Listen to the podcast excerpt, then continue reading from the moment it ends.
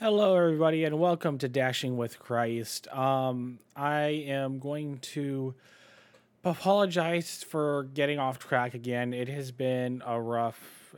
I well, shouldn't say rough, actually. More on I'm just exhausted last few weeks, and I have not gotten back into a good habit of making podcasts and pre and doing a few in a row. Um, sometimes I do that, and sometimes I just try to do one at least a week, but, um, I am so sorry for that. I want to start today again. God, I ask you to just come in, fill each and every person that hears this podcast, Lord. Fill them with your Holy Spirit, Lord.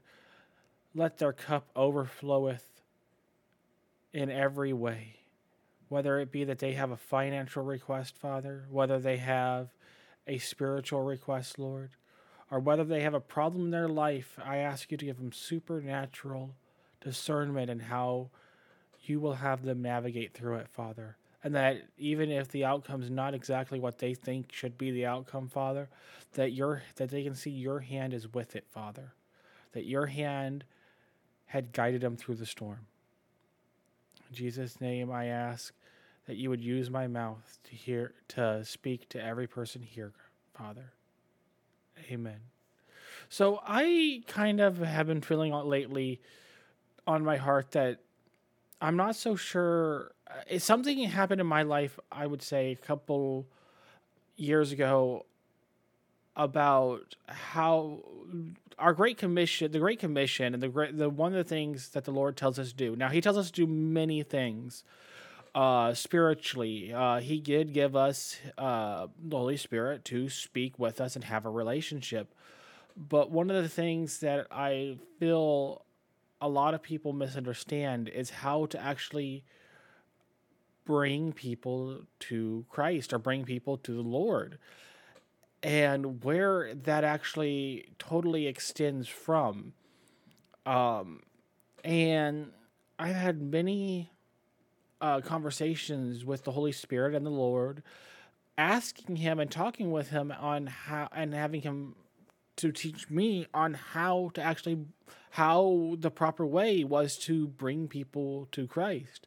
One of the first things I noticed that he would talk to me about is how he met their needs and then talked to them about Christ. He did, and he didn't also push it on him. He let it flow from the abundance he already had. And now that kind of raises the question. He had an abundance, and and we're supposed to have an abundance, and yes, we are. Um, a lot of people, I think, use this quote um, wrong, that uh, what we put in, or the basically what we put in, the quote is like we... Uh, what we put in, the heart abundantly flows out of, and people like to use that for saying that, you know, we shouldn't watch certain movies, we shouldn't uh, do certain things, and they get a religious aspect around it. And in some ways, they're, that they are correct. There is certain things that we should not be using. There is certain things we should not have um, been talking about, and there is certain things that are just wrong for us. And out of all of it, it's uh I believe it's on the path of the Holy Spirit to guide us on that, and not the path of other path of other people, uh, that there are and there are leaderships that will help us, that can help us determine if the Holy Spirit is saying that that is something okay. I'm going to teach you something from that, because I have been taught myself in, let's say, my like my favorite book is uh, my favorite book genre has been uh, Dragon's Gift, and I have watched how the Lord has showed me things of His own glory in that book series. And again, my favorite, my other favorite series is this book called Paladin by Sally Slater, and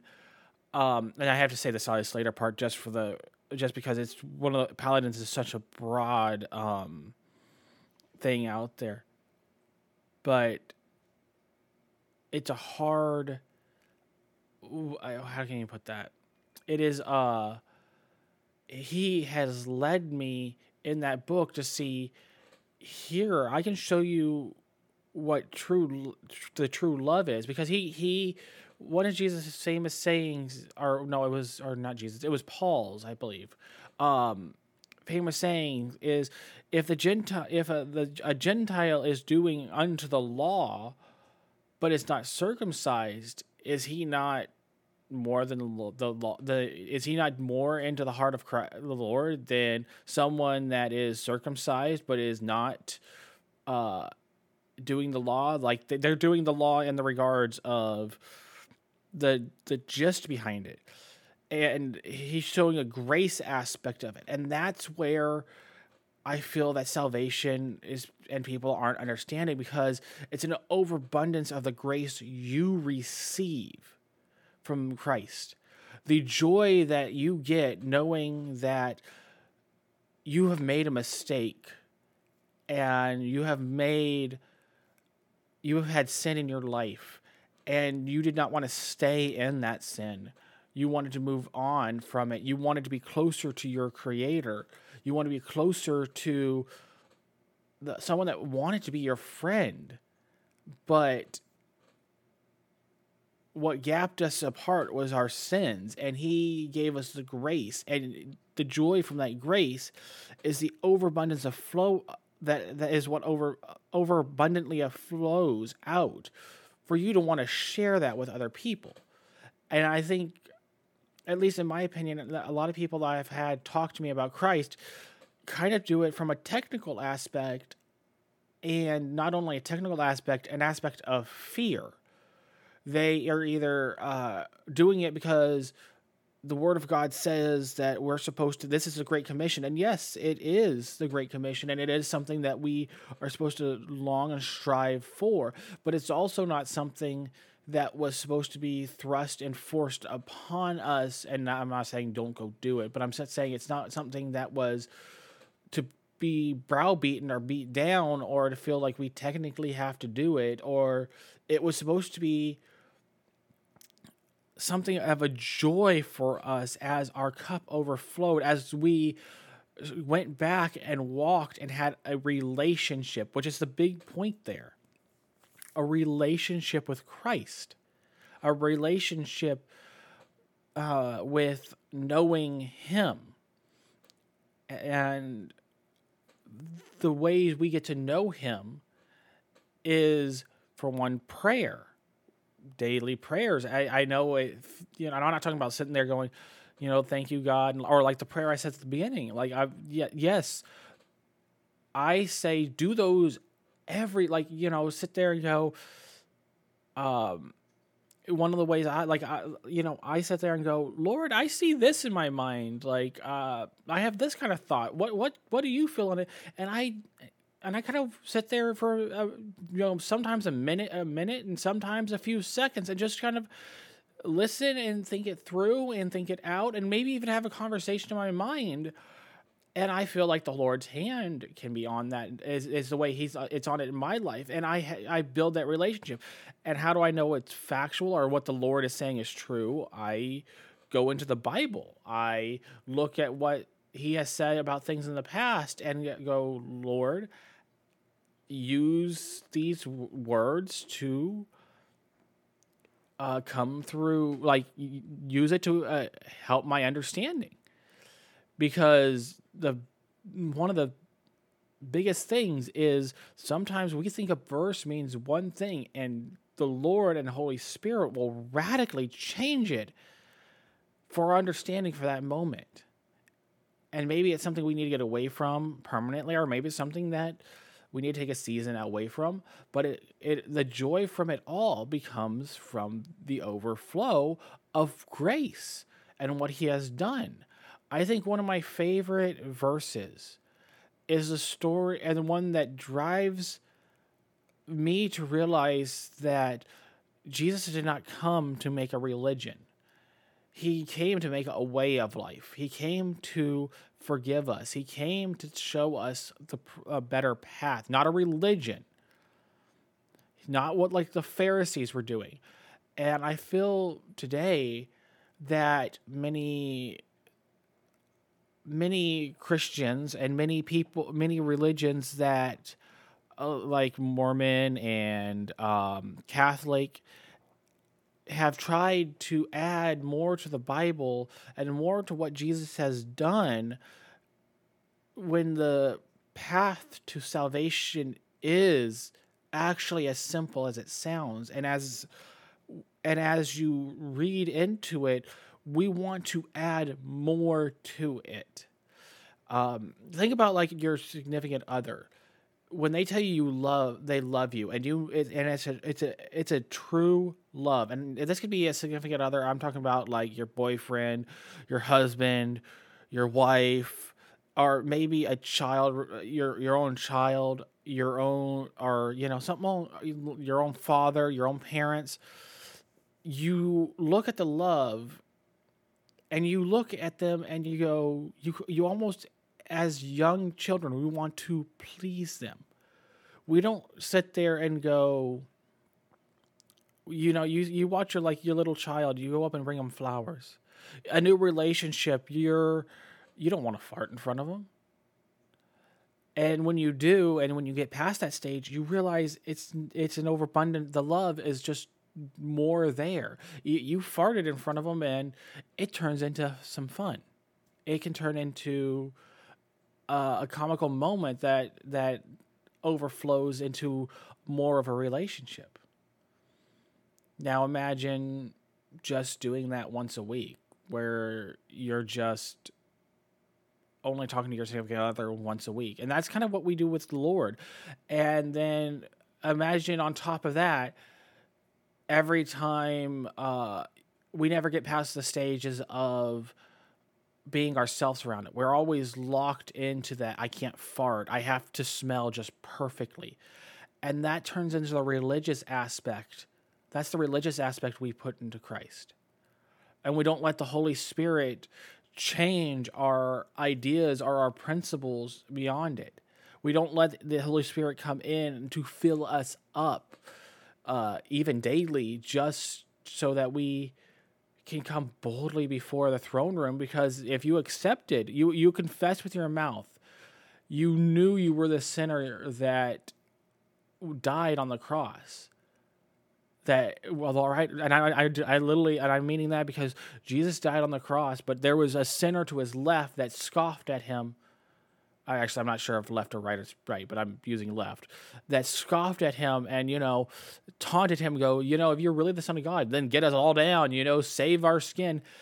And then the sinner on his right is just sitting there going, don't you know who this is?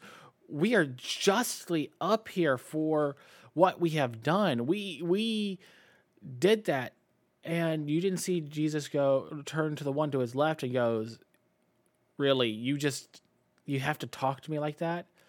You just say, he just really says, today you have a, you can be in heaven with me.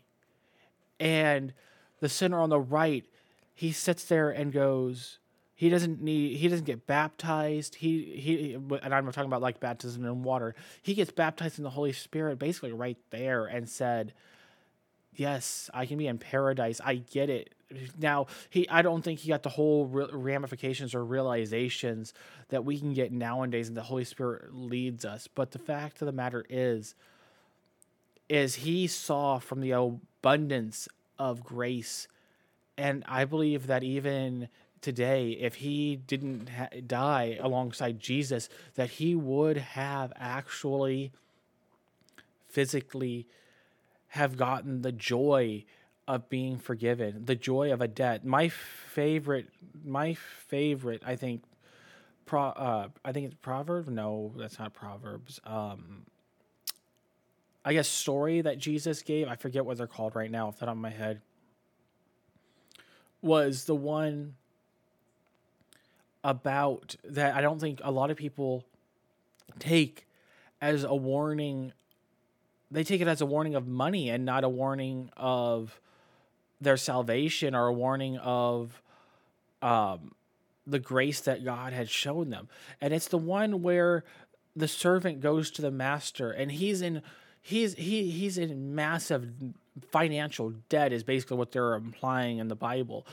And he goes to the master, and he's he's terrified. He's he's uh, quaking in his boots because he he does not have the money to pay it back. He does not have the the money to uh, give what is owed. And the master is sitting on the I guess the you I guess it would more be like the head of the table in the regards of this, but he's sitting in kind of a. a place of honor, he of the, of the place of everything else. And he's, go, he's, he's looking at the slave, and he goes, okay, your debt is forgiven. You don't owe me anything. You've, he didn't do anything for that. He didn't work off his debt. His, his, the master didn't say, you know, uh, you need to go and work in the fields an extra ten hours. No, he said, your debt is forgiven. And that that person is a lot of people in the church. Our debt is forgiven. But we're also, we go then to the other servants around us and go, like, he went to another servant and goes, you owe me money. I need you to pay it right now, or I'm going to throw you in jail. I'm going to throw you away. And from from that, he forgot the grace or the understanding that he, that was given to him from the people that were put under him. And I and the Holy Spirit led me to believe, or led me in a season to realize that that is the religious spirit that come that people do when or people get when they try to force the law in their own understanding without the Holy Spirit's guidance, without the abundance of grace, without the the abundance for the cup to overflow in their life. And unfortunately, in that regard, it became with a consequence. He threw that other prisoner basically under the bus, under where he should have been himself, basically, and and, and damnation. And he basically damnated that prisoner to prison. And when the master heard of it, when the other, when more. people basically think of the other servants, and if we were to relate this into our lives, pray and go, this was an injustice. Heard about it. He go, he went, now your debt's not forgiven. I, I, I overturned that. And now you're going to go have to pay out your penalty. And that is the religious mindset. And what I feel a lot of people in the church go, used to get a fear aspect of, you have to go tell everyone about Jesus. Yes, you should. You should want to, but it shouldn't be a thing about fear to do so. It should not be a thing that I have to. It should come from the overabundant joy of what was done for you as the Lord takes you by the hand, and you, by the Holy Spirit's guidance, and goes, I love you. Here was the aspects of your life that we need to work on and we need to change, but I have grace for you as I finish the work. As I'm the great builder, and I'm building you up, and I'm changing what was meant for evil, and I'm helping you. I'm and as I flow more than you can even take, use that overflow to bless someone else, to witness to someone else. Let the joy flow. You may not understand it all, but I do. And I will I will overflow from you. And that is the mindset that I feel you we have to have to get people to come to Christ, to come under the umbrella of grace, under the umbrella of mercy, and under the umbrella of love. Because that's, we have a God that, yes, he has to sit there and he is perfect and he he has to judge what we did, but he made a way, a narrow road to follow, and the narrow road is through his son, the mercy and grace he provides. And we can call on his name, even without knowing him, call on his name and have th- wonderful things done and miracles done, to the point where his name has been used in in spells and voodoo curses and all the kinds of things, which, yes, that's a whole nother story I'm not going to get into. But we never, but those people never, that use it, never knew him. It's like the people that come, it's, think about our religious mindset as, did the people that go before Jesus and, and the Lord and go, didn't I prophesy in your name? The soothsayers and stuff like that. The, didn't I um, uh, cast out demons, perform miracles, do all these things? And that was that's the, those are the people, the more of the religious mindset. I did it because the Bible said that was the commission we were supposed to do. And but they didn't do it because that was the commission they were supposed to do. They did it out of out of obligation. They did it out of fear. They did it out of, this is just what I was told I need to do to get into heaven. They didn't do it out of love, grace, mercy. They didn't do it out of the relationship they were building with Jesus and and through through Jesus, the Father himself. They did it because it was told of them. They did it because, yes, it's in the Bible. Yes, we're supposed to do it. Yes, it is the Great Commission that it was for that for everyone to go forth and do. But it's the Great Commission that is done from the overflow of what Jesus is putting into you. It's the same reason I do these podcasts. It is the overflow of what the, me and the Lord get to talk about as I am dashing, giving people their food, and pr- being able to pray and seek out God in an area where I have simple distract, simple focus on driving, and I can hone in and then segregate my other parts of my brain out to go, Lord, I see these things.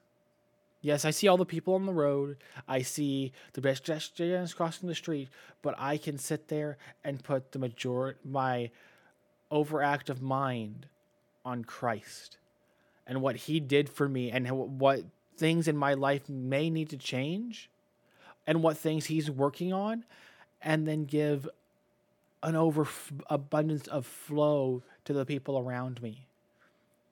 Grace to when someone makes a mistake and they may not know because they don't know what's in my own mind.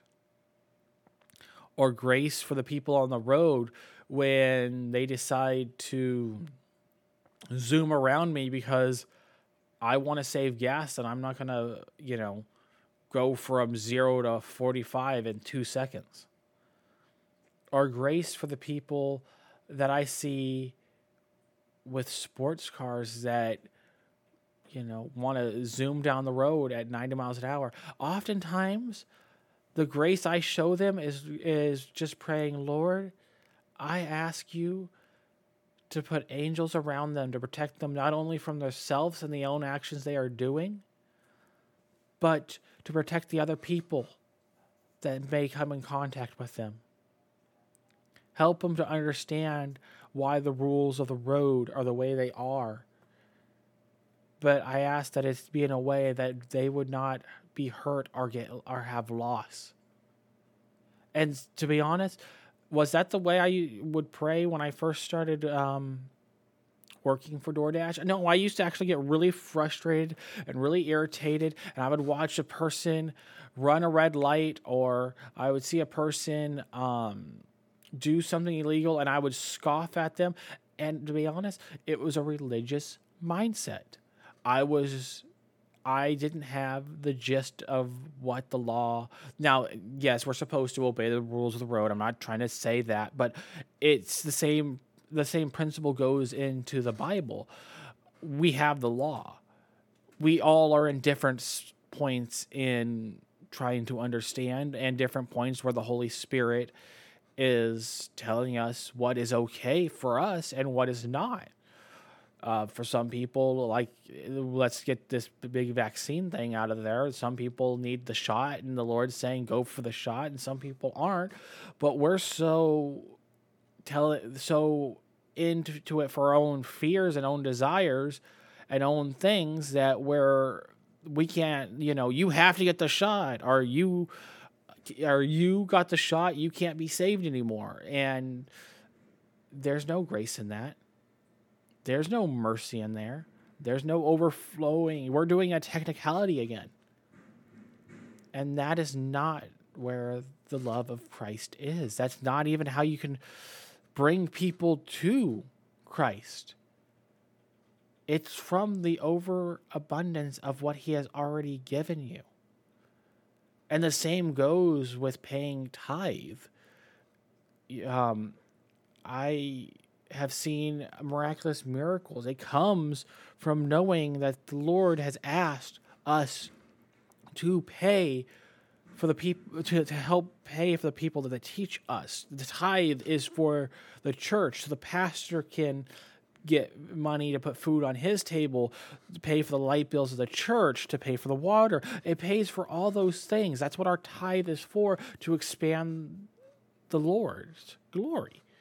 And that's and from that, when we tithe, he over he even more overflows our abundance in grace and mercy. And sometimes it's spiritual overflow, but I can honestly say, by following the tithe, not doing it religiously, not doing it because I believe my finances will be under a curse because I tithe, because I didn't tithe, but I do it under the window of grace. I do it under the window of, because of the overflow he's already given me. I then realize that my finances, all of a sudden, there's more money. I have more money than I understood I had.